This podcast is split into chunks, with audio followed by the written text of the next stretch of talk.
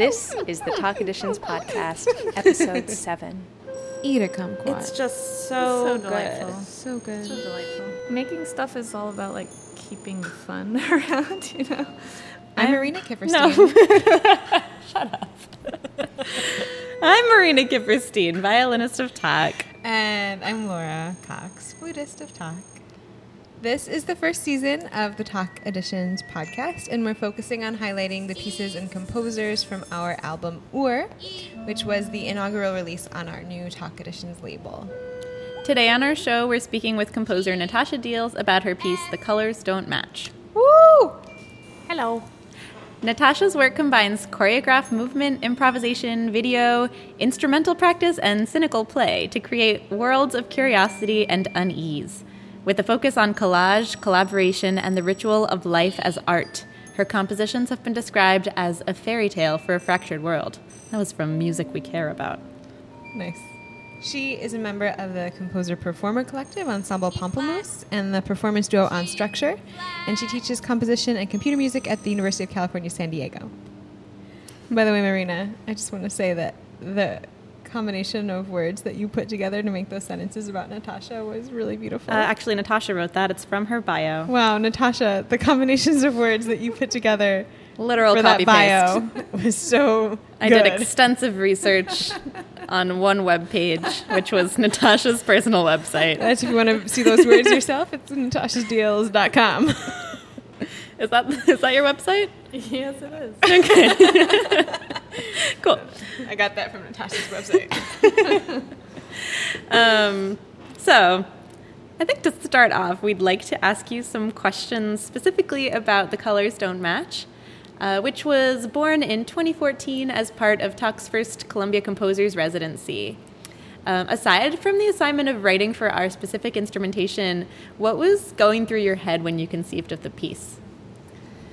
Well, um, I wanted to write a piece that was really different from the stuff that I had been kind of focusing on up to that point, which was a lot of um, kind of hyper synchronicity, which is sort of like a byproduct of the way that I write music um, through uh, making mock ups and kind of figuring it out from there, but pretty strictly sticking to the mock up. I don't really do that anymore, but that's what I was doing at the time. And so I was really interested in making a piece that kind of had deliberate moments of non synchronicity and was going to be kind of like a little messier and sloppier. And um, yeah, and I, uh, it's kind of hard for me to put myself back in that mindset at the time, but um, I wanted to do something that was kind of like, um, yeah, I was doing stuff that was sort of comment, commenting on musicians and like the practice of being a musician a little bit. Um, and I stole the um, the idea for the letters from a piece that I had written previously, um, and I kind of turned that into the whole piece for you guys. Um, the the like A flat, all those letters. Yeah, maybe you could talk a little bit more, just for people who haven't yet listened to the piece, about um, the text that you used and just describe the piece a little bit. Sure. Yeah. So um, the the piece has um, a ma- one main vocal line that's performed by Charlotte, um, and the text for that is the uh, names of notes and flat and sharp, and they're almost always um, mismatched to the note that is either being played in the ensemble or um, that she is meant to be singing. And um, that's deliberate. The title is The Colors Don't Match, and it's kind of this disconnect idea that I had of. Um, so it was kind of inspired by the circuit building stuff that I was doing around that time, also, um, where I just like couldn't force my brain to understand connections between two places if the colors of the wires didn't line up. Like it, it's just really silly sounding, but um, it was also it was just like it did not compute for me. So if the red wire was somehow like connected to a yellow one at the other end, I was like, well, that's that's like. I, I don't know. It's not. It's stumped. Um, but anyway, so that's kind of, uh, you know, also the mismatch idea in the piece. I, I really like it when performers use their voices. Um, and so there's a very large section in the piece that's everybody singing in kind of choir style, which I love very much. Um, I really like that part of the piece, and I really like in general hearing untrained voices singing together because there's a very uh, there's a quality to that that I really like. Yeah, and we're also all percussioning too. Oh in yeah. different ways. You have a lot of. Percussing, percussion, per, mm, playing percussion. We're also all very gifted percussion virtuosos in your piece. also, That is correct. that is so correct. Um, and you, you do this in a fair amount of your works where people are asked to play things that are not maybe their primary instrument or engage in a way that's slightly outside of, you know, what they studied. And Yeah. So when you're doing that, what are you what are you excited about or yeah. Yeah, I, I um I think I started doing that because I um because I'm a performer. I also and I um really like playing other instruments. Like I don't I play the flute and I um I really like when I get to play other objects. I think it's really fun, and I also really like that it's hard to do that as a ve- extremely, you know, like the performers that I work with are almost always incredible. Like TAK is all these amazing performers, but there's something hard about adding in these extra elements, and it kind of confuses your brain a little bit in this way that I find really satisfying as a performer. And so I, yeah, I guess I just do it to try to make it fun for the performers Yeah, in a way that really would be like fun for me. And it's not like confusing the brain in the same way, way when you have like a yellow wire going to it. No. Um, one thing about the the vocal part I wanted to go back is the the character of Charlotte's part, the like main vocal line, and, and for all of us the vocal line, but it, it comes across so much in Charlotte's part is like she's very obnoxious, um, and actually when we were when we were mastering the album, sad when we were mastering the album. Chris Botta, who who did the mastering on it, looks at me and was like, "Oh, is that you?" And I was like, "Man, she did it." She like she managed to make her voice so obnoxious that she sounded like me. nasal and midwestern, right? So I'm wondering, like, how with these kind of really specific characters, how do you convey these kinds of things? Or if you have a really spe- specific character in mind, like, what level of trust is required to say, like, you know, especially for a vocalist, it's not common that someone's going to be like, okay, I'm just, I'm going to sound so obnoxious now, and just actually legitimately lean into it. Yeah. So what do you do? How do you convey that, or how do you, how do you generally try to convey the character that you want a performer to achieve? oh, oh, I see. Because they're very Um, specific. Well, um, I mean, I, I guess I, I guess I often like have a specific character in mind, but, um, but I feel like Charlotte developed that character a lot by herself, and I mean, I think, I guess I try to make the character be in like the thing that I'm writing, and Yeah. then the actual character comes from the performer because I don't. Um, yeah, I, I don't really like it when I define the character completely because that's it's just like seems a little unfair for me to, to do that and to force somebody to be like the way that I would perform the piece, for Yeah. example. I don't think that's really fair. Um, I guess it does sometimes get tricky when pieces are played again, but I don't know that I think I've gotten also like used to how the character changes in those situations also. Yeah. So yeah, I don't know. I feel like there's some um, things in Charlotte's line that I was like pretty adamant about the way that I wanted them to sound, like the growl. Mm-hmm. But the rest Can of you it, demonstrate that for us? Oh yeah. Oh, that's so nice. Um, but I feel like the rest of it, she kind of, you know, she kind of came up with that Yeah. herself, right? Yeah, it's just when we were. I remember we were in the recording, and we kept being like, God, God, we're not annoying enough. And Yeah, kept like, we have to, to- like. This wasn't Natasha telling us we weren't annoying enough. This was ourselves telling one another that we weren't being annoying. You're like, we're enough. shouting out the names of letters and flat and just like we wanted to sound kind of like a like a kindergarten class or something. Yeah, petulant kindergarten class. totally. Yeah.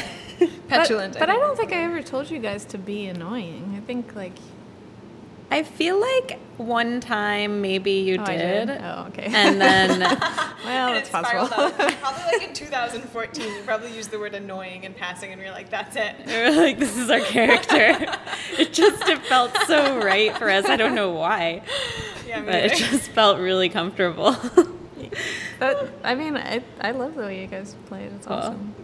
Has anyone else played it? Yeah. And are they as annoying as we are? No. Good, good. Triumph.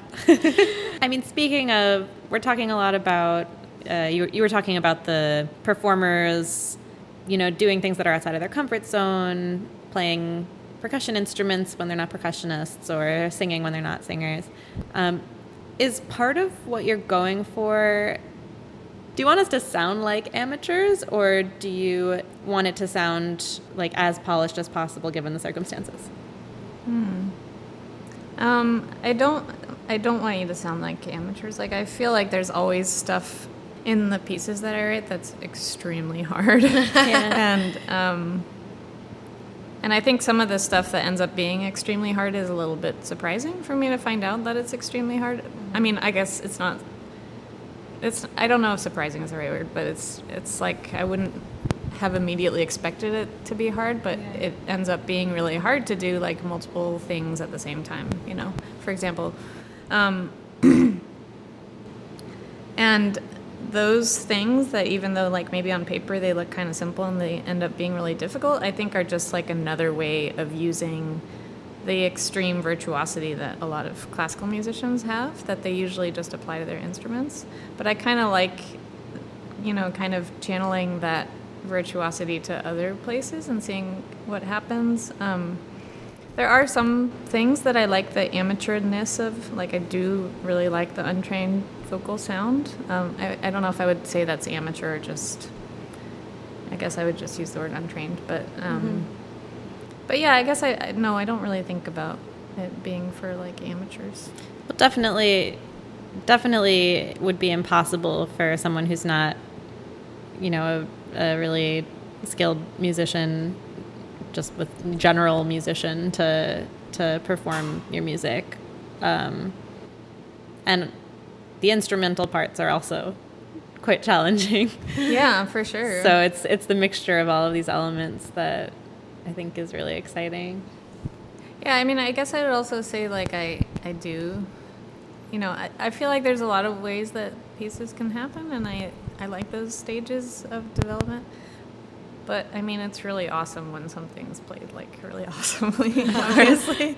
you know, so I Yeah. don't know. Yeah. With regards to the vocal parts for the ensemble, especially, there's this long section where we kind of end up in this vocal chorale, and then afterwards there's this this um, just repeat until it feels like too uncomfortable to keep repeating. And then, like, see oh, if Oh, you yeah. can keep repeating it. And I don't think that's actually what the instructions say, but that's how we It said kinda- many, many times, repeat many, many times, and it was so funny because when we were when we were recording it, we did it for a very long time, we did it for two minutes. and then we decided to. I mean, when we were when we were, you know, editing the recording, we were like, should we make it this long? Like, how many times is too many? The waveform looked very strange. Yeah, it was very strange. And we were a little bit conflicted because, I mean, we definitely wanted it to be long enough that it was a little uncomfortable, and people were like, why is this still happening? But not so long that then they We turned the off the recording because the ending is so cool. Yeah. But yeah, I was wondering if you could just kind of tell us a little bit about because the structure in your piece is really fascinating. It's like so fascinating, and um, Yeah. especially these moments where we end up in kind of a loop, or we end up in something that feels like you can kind of trace how you got there, but then when you look back at what happened, you're like, how the how the bleep did I actually get here? And I'm just how the structure, yeah, how you thought about it. I'm very curious. Um, well, you know what's funny about that long looping section? Tell us. It's like Columbia said it had to be 10 minutes. Oh, weird. Um, that would have been a good answer. No, that's not what I was going to say. But um, so I just finished the video for the music video for that, and it like really doesn't feel very long. like that looping section, I'm like, You want it I thought they said it was long. Like, oh no, we could have made it longer. if you're listening, when you get to the end of it, rewind. Listen No, 3 I'm- times. I mean, I don't, I don't think you should have made it longer. I think it's perfect just the way it is. It's just, um, it's funny that it never feels like too long to it's me. never felt long to me either. Yeah. I I've just, feel like it's, it's like just, it's just the right time. Just the right time. But it is kind of a like a, a trope I use. Is that the right word? Um, yeah, I mean, I really like I like getting stuck in places in in music places, and I I like you know making and I feel like it, you can't feel like you're stuck in a place unless you do it too much, you know. And I feel like too much is actually like a very long amount of time, a very large amount of repeats. Um, maybe not so much for you know the person that wrote the piece or the people that are playing the piece but for the audience you know audiences are very patient you know especially with looping. They're just like oh, okay cool. And it feels very comfortable. And that's not really the idea that i have. I don't it's not like comfort. It's it's feeling stuck is is the thing that i kind of am going for when i do that. And mm-hmm. yeah i think it just takes a really long time to translate that feeling to the listener especially you know the listener just like hears it once and yeah Gotta make sure they get it's hard to feel stuck you know Yeah. and as far as the rest of the structure, um, I don't know. I just am kind of like random. I feel like probably that's probably how that goes. I don't know. I don't have a very good answer for that. I think that's probably the best answer. yeah, just intuitive, I guess. Yeah. It works. I always feel with your music, not always, but a lot of the time, always, a lot of the time, I'll feel like I'm kind of like floating around in a space. Like I'm in a, it's Natasha very. just made happy eyes. Yeah, she did just make, for those listening, Natasha just nodded aggressively and made happy eyes. but um, yeah, I mean, I I feel like you create you create landscapes somehow or like worlds, you know, um, and we're just kind of wandering around in in the worlds a lot. Like there will be long sections where it's not it's not like I guess phrase driven exactly. It's more meandering or floating or like some locomotive action through a space. Aw. Yeah, that's like totally what I what I am interested in. Actually, Aaron Einbond once said that to me. He says that listening to this piece that he was at, he was like, "Yeah, I feel like you just took me into this like kind of slightly scary place and then abandoned me." You're like, thank you. well, I mean, so that that was like this uncanny valley piece, and that was a concept that I was. Um, I'm I'm still interested in that concept, but so the uncanny valley is this valley that happens in um, robotics, where a robotic human replica approaches. Um, similitude to a human, and at a certain point, the robot becomes too similar to the human, and this um, uh, this increasing range of um, like uh, what's the word? Uh, Predilection? no, uh, like your ability to empathize with Yeah. the robot um, increases up to this point where the robot is too similar to humans, and then there's this cutoff, and it's a valley. It's called the uncanny valley, where we're just super creeped out by things that resemble humans very strongly, but are um, but are not human. So, like a corpse, for example, is in the uncanny valley, or um, yeah, a robot that looks too human, basically. Anyway, so that is a value that I'm really interested in, and, and I think that definitely, like, I was trying to emulate those spaces for a long time, and I, I, I maybe like work with slightly different spaces now, and in that and colors don't match, but I, yeah, I am really interested in creating places where people wander around and, and float around for sure. That is, I yeah, it was a really nice thing to say. Thank you. well, for those of you who uh, are listening, we're by the time you listen to this, we'll have already dropped the music video that Natasha created for this piece. Natasha and Annie Horner. And Annie Horner, and it is really awesome. Uh, and there's a lot of floating. TAK is floating Oh, around. you're right. in There's- that. you're right. There's a lot of Yeah, we're floating. Yeah. Yeah, we also play tennis And we and we garden. We're a big blob monster of some sort, There's right? a lot of disembodied mouths. Disembodied mouths. Yeah, I just gotta watch it. just gonna have to go see it. It's a on the fun internet. amusement park at the end. Oh, Yeah. Chutes and ladders style. Yeah, yeah, yeah. That part is fun. it's more fun now. It was really fun shooting it because Annie would just. We, we were at a green screen and she would just be like, okay, now can you lie down on the floor like you fell from the top of a building? or can you pretend to play tennis? You guys are really good pretend tennis players. Thank I thought. you. Yeah. Yeah, it looks very real.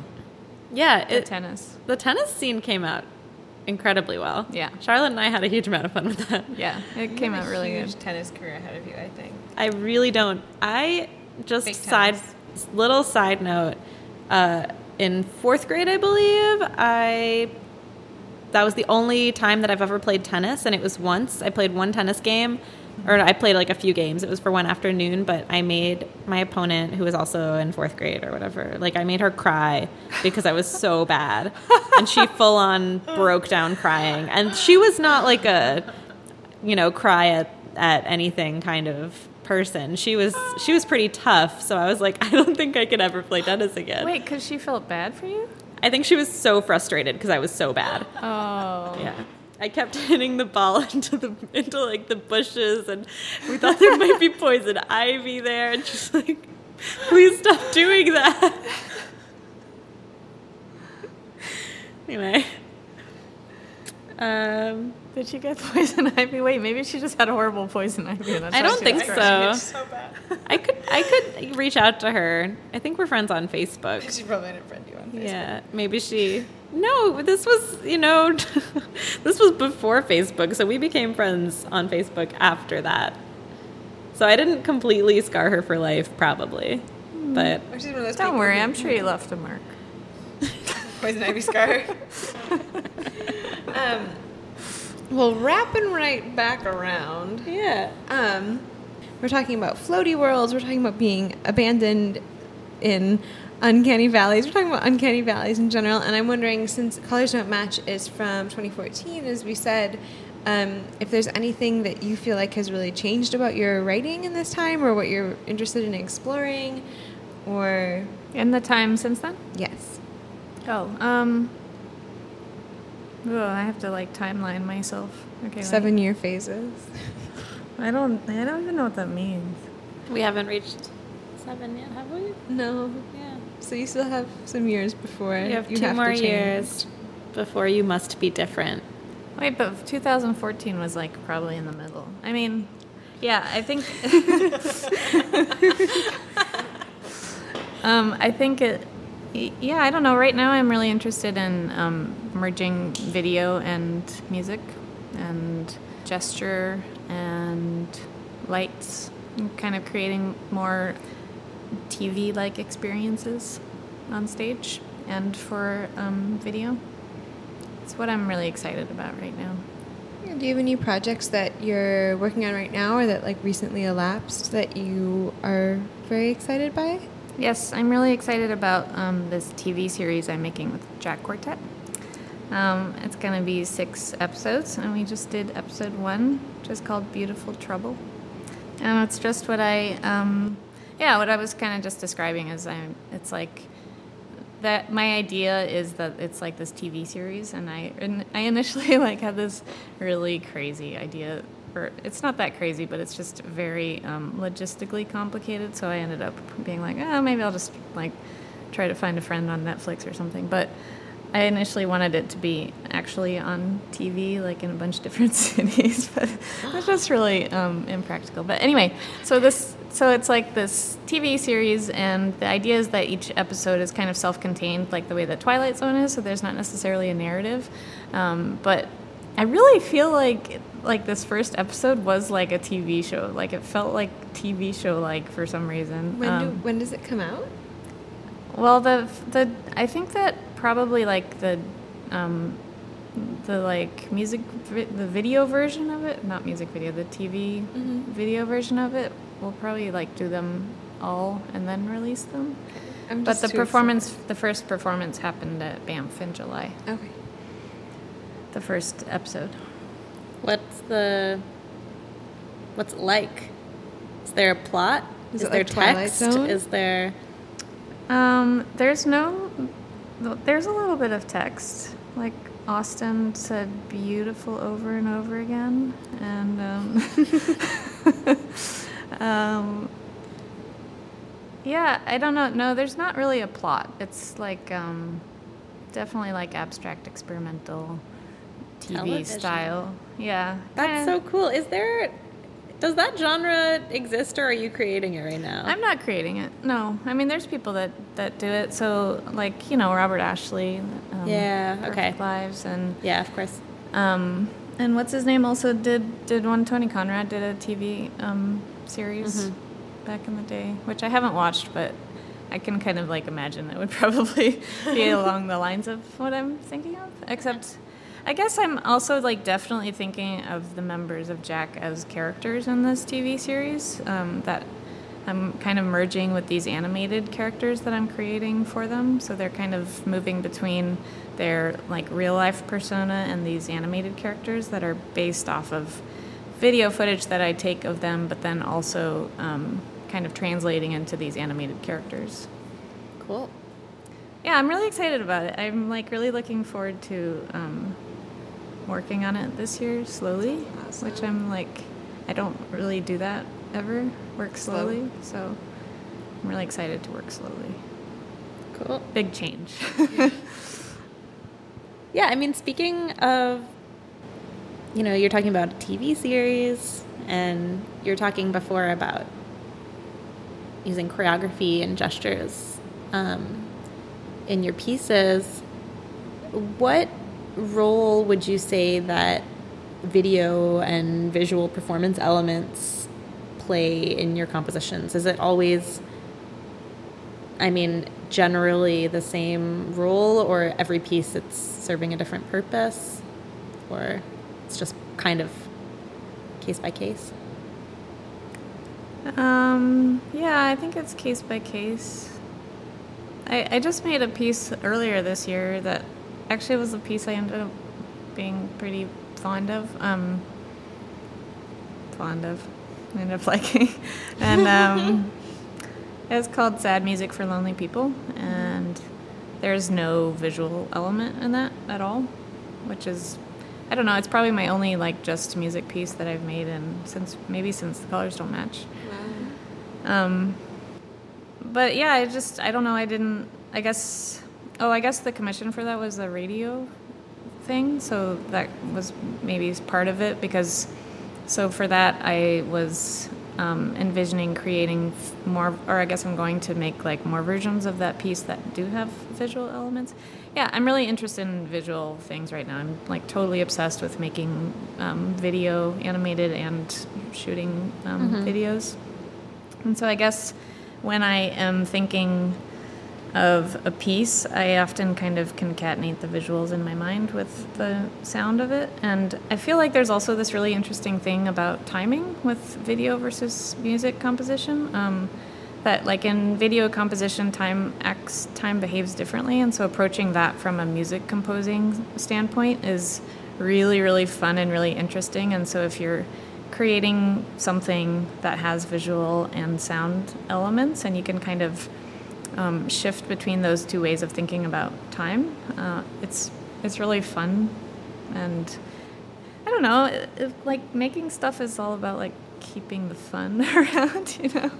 I, I think, and um, yeah. Do you usually start with one element or the other, or you said, I mean, they're really blended in your mind, like from the beginning of the process, or It's really different from piece to piece. I think that I am working towards making them as blended as possible. So yeah, this piece I just finished for Jack, like I feel like um, as I was writing the piece, like all those elements were happening kind of simultaneously. Um, but I feel like I can only, I've just started to be able to do that because I have gotten to a point in my um, ability to make video that I feel um, as comfortable with it. Well, almost as comfortable with it as, as um, you know, sound and music and stuff. cool. Do Come. you have any um, like rituals or processes that you normally go through before you compose? Do you have a, you always eat half a grapefruit and then massage your temples? You know, I, I just did this teaching institute this summer with Andrew McIntosh, um, who it was really funny that we were paired together because we really couldn't be more different in almost every way. Um, but he said this thing, somebody asked him a similar question, and he said, Yeah, I always, it's not, maybe not like so much of a ritual, but he was like, Yeah, whenever I start writing a piece, I like immediately fall asleep. and that actually that actually like also often happens to me but that's it's true that's not much of a ritual no i don't know. I mean like when i um if it's um you know there's like different kinds of pieces that you write. You write pieces that are like more work oriented pieces and you write pieces that are more like love oriented pieces. And i feel like with the love oriented pieces i um I spend a lot of time thinking about those people that I'm writing it for, and like maybe kind of stalking them a little bit. You know, just kind of trying to um, understand who they who they are and how they would, you know, how they would be in in that thing that I'm working on. Um, and then also like obviously just kind of trying to place where I am um, at that moment that uh, that I'm working on that thing and, and seeing what I want to chart in that moment. Cool. So, your background, as you mentioned, is in flute Fluter. performance. Um, and you still play flute sometimes, right? I mean, in Pamplemousse and like around, With your friend Laura. you know, with your friend Laura. I played. I played a duo. I played one of your pieces for violin and flute in probably 2013. Yeah. Remember that? Yeah. Wait, did we do it together? Yeah, we did it together on the Mata did, Festival. That's It was right. good. Yeah. Whoa. Is that A your is alphabet? A is for A alphabet. is for, A is for alphabet. Yeah. that's right. I forgot about Yeah, that. Yeah, that was uh, that was fun. Yeah, it was super Yeah. fun. Yeah. Y- Um, but so, how do you think that having a performing background and a performance practice on an instrument, like, how has that influenced the way you compose, or has it not at all? It has. It's like it is. it's like, um, yeah, it's so important. I mean, I. I feel I don't know. I really think it's like really super important for people that make things to perform things. Um, but I, um, I guess I don't. I don't know how I would possibly. I guess I don't really feel like a musician when I stop performing. So when I was like, like last year, I hadn't performed in a long time because I, I don't really play the flute very much anymore. Um, in Pamplemousse, we play like other instruments because we're all kind of just being grouchy about our instruments right now, um, which is fun. And uh, but I I really you know performing is the way that I feel like a musician, and composing is really fun and awesome and great, but um, is a really different kind of work. And I love performing, and I love being on you know I just love that kind of you know working that part of my brain and body and all that. Um, so yeah, I mean, it comes. I think about it all the time. Like, I really want to make pieces that are fun for people to play, and that's why it's like really funny.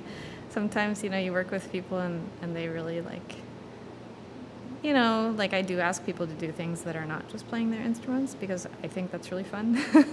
and sometimes they don't like that. And, and I'm like, what? that's weird. Hmm. Well, oops. anyway, yeah. Yeah, I, I think we should take a moment to supremely fangirl at Pamplemousse. Oh my gosh. Pamplemousse Aw. is just one of our favorite bands. Imagine Yeah. a field full of honey. and then think about how happy you'd be if you wanted to eat all that honey and you could. Yeah, that's. I almost described it exactly the same way. That's so weird. I know. You That's took not the from Natasha's website. right out of my mouth. you didn't even plagiarize that. So I think you know we could we could spend the whole time fangirling at Pamplemousse, but I want to do a quick a quick fill in the gaps, which is Natasha is, as we mentioned before, part of this um, performer composer collective called Ensemble Pamplemousse, and you should listen to them immediately. Pause this, listen to them. Um, I mean, you can wait until the end of the episode. Also, pause this, listen to them. what if they get distracted because of all of the awesome Pamplemousse recordings that you can find online? Open it in a new tab. Open it in a new tab, so you'll, this will always be here for you. Okay, this is a dangerous game. But yeah, definitely listen to Pamplemousse as soon as uh, you think is appropriate. Use your judgment. Yeah, use your judgment. Anyways. um, so that's very important information for everyone to have. But we also wanted to kind of just ask you know, you're talking about performing and you feel most like a musician when you're performing. But Pamplemousse is a really special scenario here because it's also kind of performing with your favorite people. And you get to write for your favorite people, and your favorite people are writing with you, and you're performing with them. And it just seems really magical. Um, That's so magical. Yeah, do you want to tell us about that magic a little bit? So yeah, talk about Pamplemousse. Talk about magic, okay. man. Compliments is the best thing ever. Um, yeah, it's com- per- performer composer collective, but it's like actually just my family. Um, but uh, like in a, in in the nicest term of that word. Um,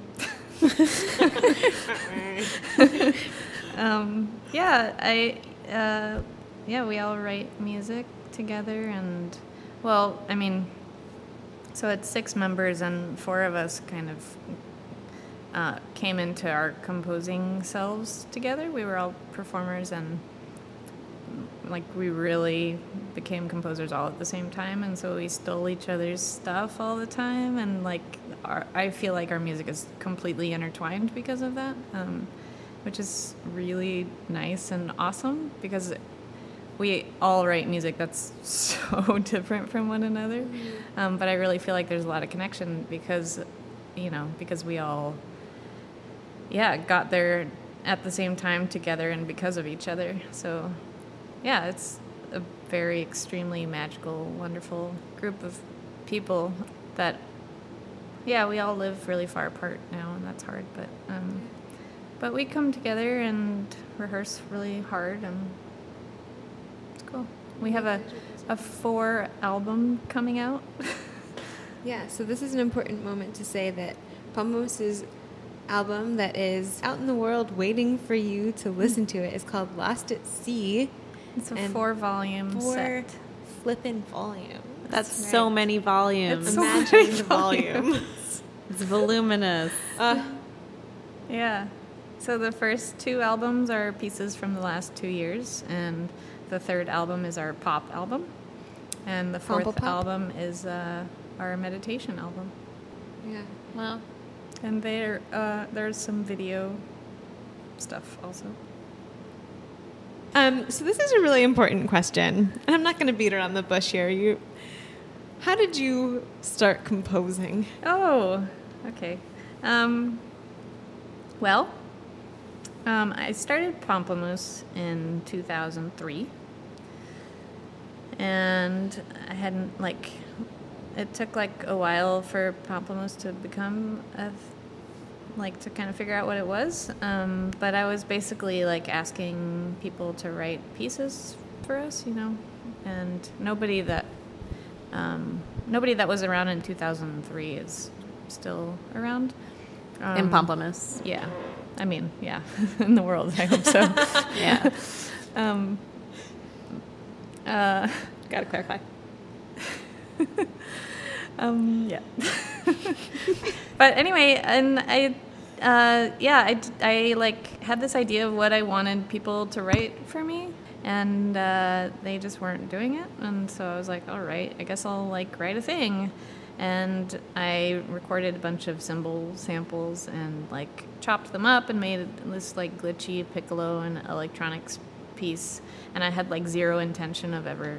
Um, performing it or anything.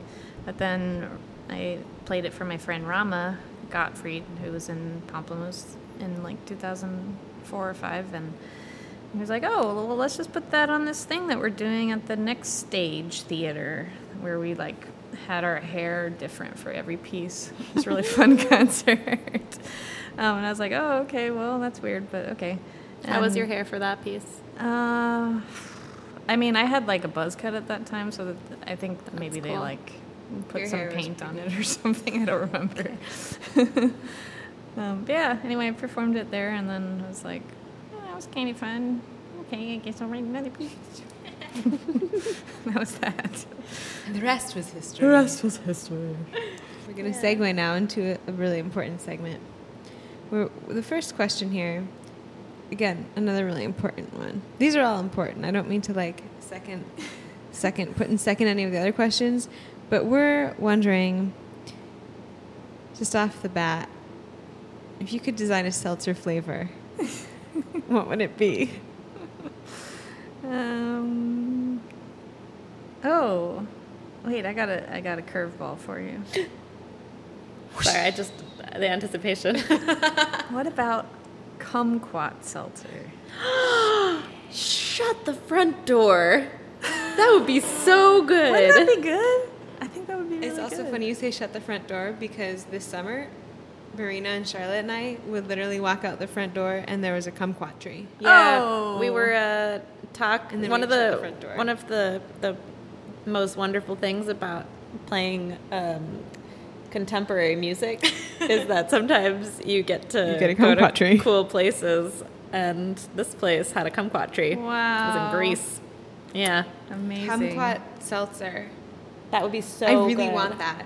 Like Let's make also it if you could somehow preserve the like the rindiness. That's of what I was course. thinking, Well, you yeah. just eat. You eat the whole thing. You pop it all in. You like pulp it in the mm. seltzer. because it's it's got the for those of, of you Eat listening kumquat, you who nerds. haven't eaten a kumquat in a while or have never eaten a kumquat because I didn't really I didn't really know what a kumquat was before I was I mean I kind of knew like I but I didn't know I don't think I'd ever eaten one and I didn't realize that it's just like it's like a, a little orange but like a little more tart and it's it's got like a sweetness but it's also sour Yeah. Eat a kumquat. it's just so, So good. delightful. so good. So delightful. Um, what's your favorite place that you've lived? Brooklyn. if you could pick a superpower, what would it be? Flying. Do you like animals? What kind of question is that? Which ones, though? I, lo- I love all animals. There are only three animal species that can survive. Which three are they? no pass. Bad question. Okay, five. No pass. Koala bears. Cool. Well, that's a s- That's not a species. strange choice. Raccoons. Rats. they didn't need your they no, didn't don't need your want- I blessing don't to want survive. rats. Sperm whales. Gotta think about the soil, dude. You need some insects in there. Earthworms. No birds. What Crows. about pollinators? Oh, no fruits and veggies for Marina's world. Bees. Get rid of the, I don't know, the sperm whales. Hard pass for you, Natasha. Hard pass. Okay, fine. Can you make some of your favorite sounds for us, please?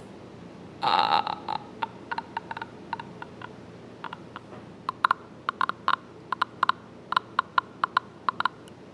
That's only one. Can I hear another, please?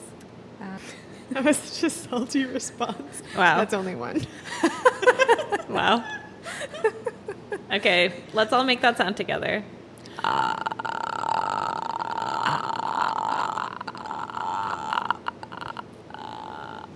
It's a sound that feels so good because you have to breathe really slowly. It's like smoking, but for non smokers. Yeah, I was going to say you don't smoke.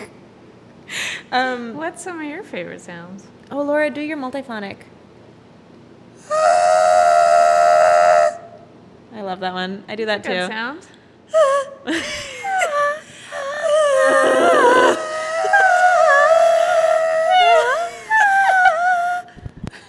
If we all do it together, we, we can Okay, convince try it everyone it's together. multiphonic.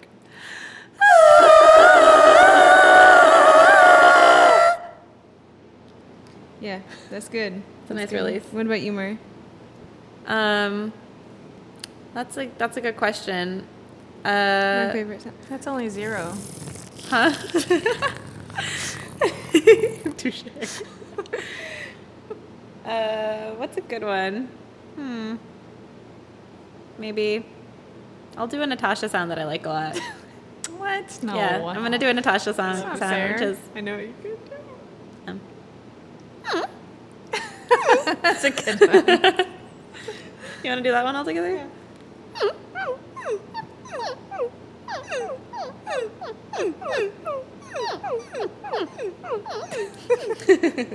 It's good. I like that one.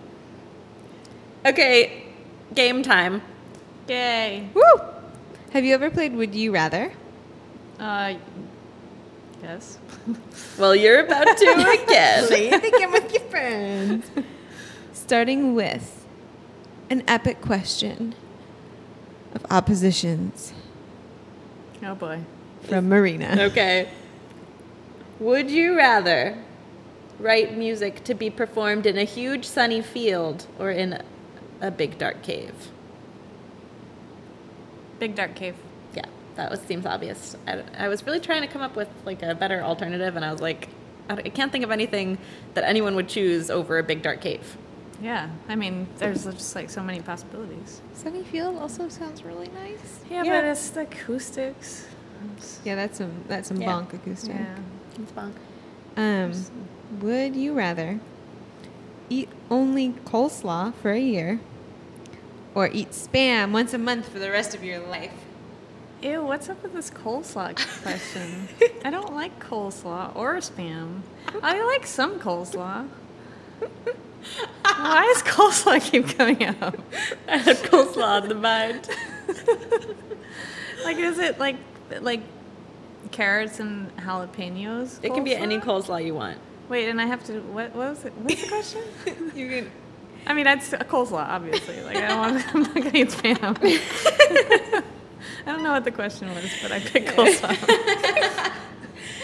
Okay. Um, would you rather have a wolf or a falcon as your animal companion? Falcon, Okay, that was very why? fast. Why? That was such a fast answer. because then it'll teach me how to fly. Nice. Obviously, That makes What? sense. Oh, okay. Yeah. Sure. Yeah, of course. Um, this is a really important question, though I have to ask Marina to ask it. Okay. Now let's be really honest here. Would you rather play the flute or the violin? Seriously, though. be honest.